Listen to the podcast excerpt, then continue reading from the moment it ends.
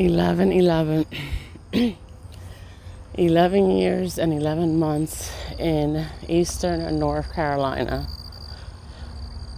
As a New York City native, the thing that was most surprising to me when moving to North Carolina 11 years and 11 months ago was how everyone waves. Whether you're driving down the street, you see a pedestrian, they're waving and smiling, and you're just confused as a driver, or whether you're the walker or runner and a car's passing by and the driver is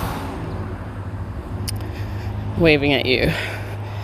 By the way, I am currently on a walk on a Monday morning, my first Monday not working in about 11 years and three months because my last day of work was last Friday before um, our move to Virginia.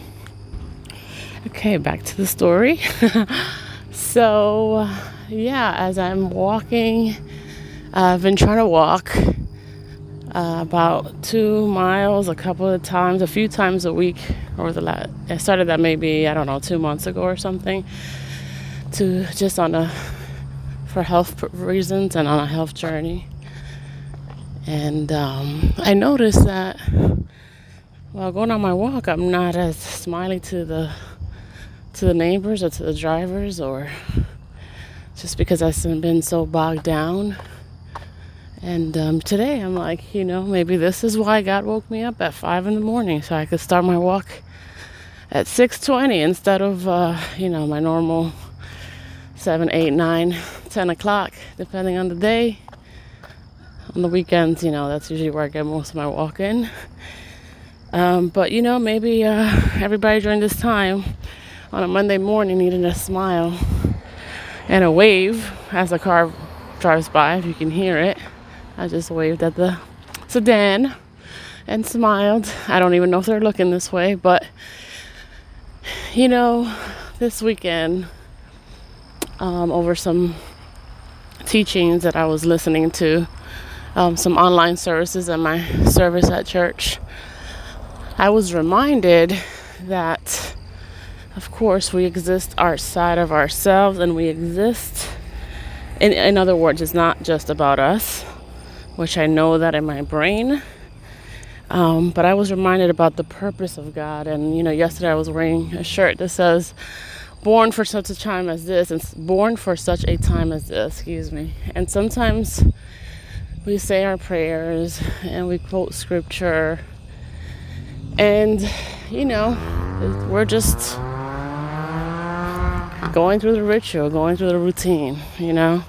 So my eyes were barely opened as to what was becoming routine for me versus what was I saying out of my heart and soul.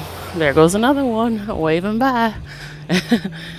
um, so, yeah, if you today are going through the motions, stop, taking a deep breath in through your nose and out through your mouth, and you know, ask the Lord, ask yourself, what can you do differently to give Him glory today and to bless others instead of going through our routine? Because we got to get things done, because we got to get to work, because we got to brush the kids' teeth, because we have to pack for a move across state or across the country or across the world, because we've got to write that paper because we've got to grade that test because our schedule is full of clients today. How can you use that to God's glory?